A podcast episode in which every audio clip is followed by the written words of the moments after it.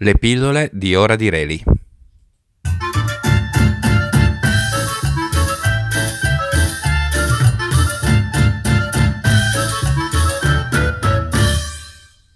Il peccatore.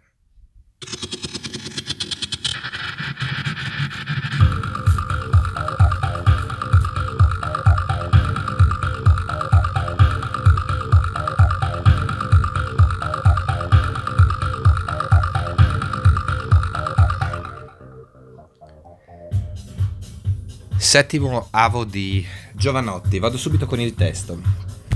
Un mio antenato visse al tempo di Savonarola, ascoltava i suoi anatemi parola per parola. Ammirava nei suoi occhi quella luce interiore che hanno gli uomini di fede, di forza, rigore.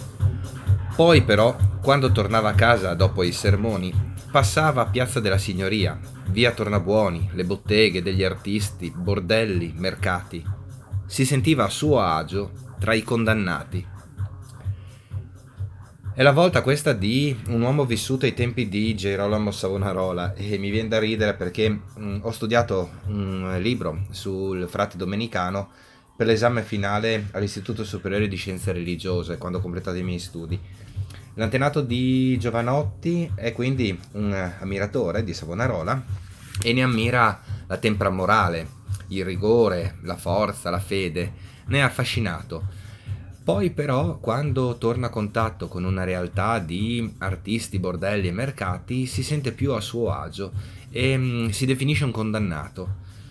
Forse Savonarola non gli bastava, forse un predicatore non gli bastava, forse serviva qualcuno che percorresse le sue stesse strade, si mettesse un po' nelle sue scarpe, forse serviva qualcuno disponibile a condividere la sorte di un condannato come lui.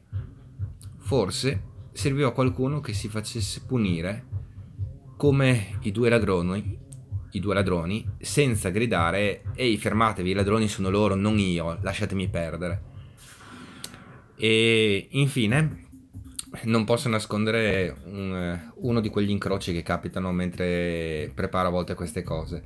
Mentre mm, buttavo giù queste righe, ascoltavo Spotify e ascoltavo una playlist di Giovanotti sulla musica italiana.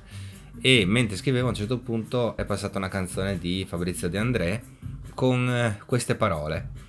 Questa gente di cui mi vai parlando è gente come tutti noi. Non mi sembra che siano mostri, non mi sembra che siano eroi e non mandarmi ancora tue notizie. Nessuno ti risponderà se insisti a spedirmi le tue lettere da via della povertà.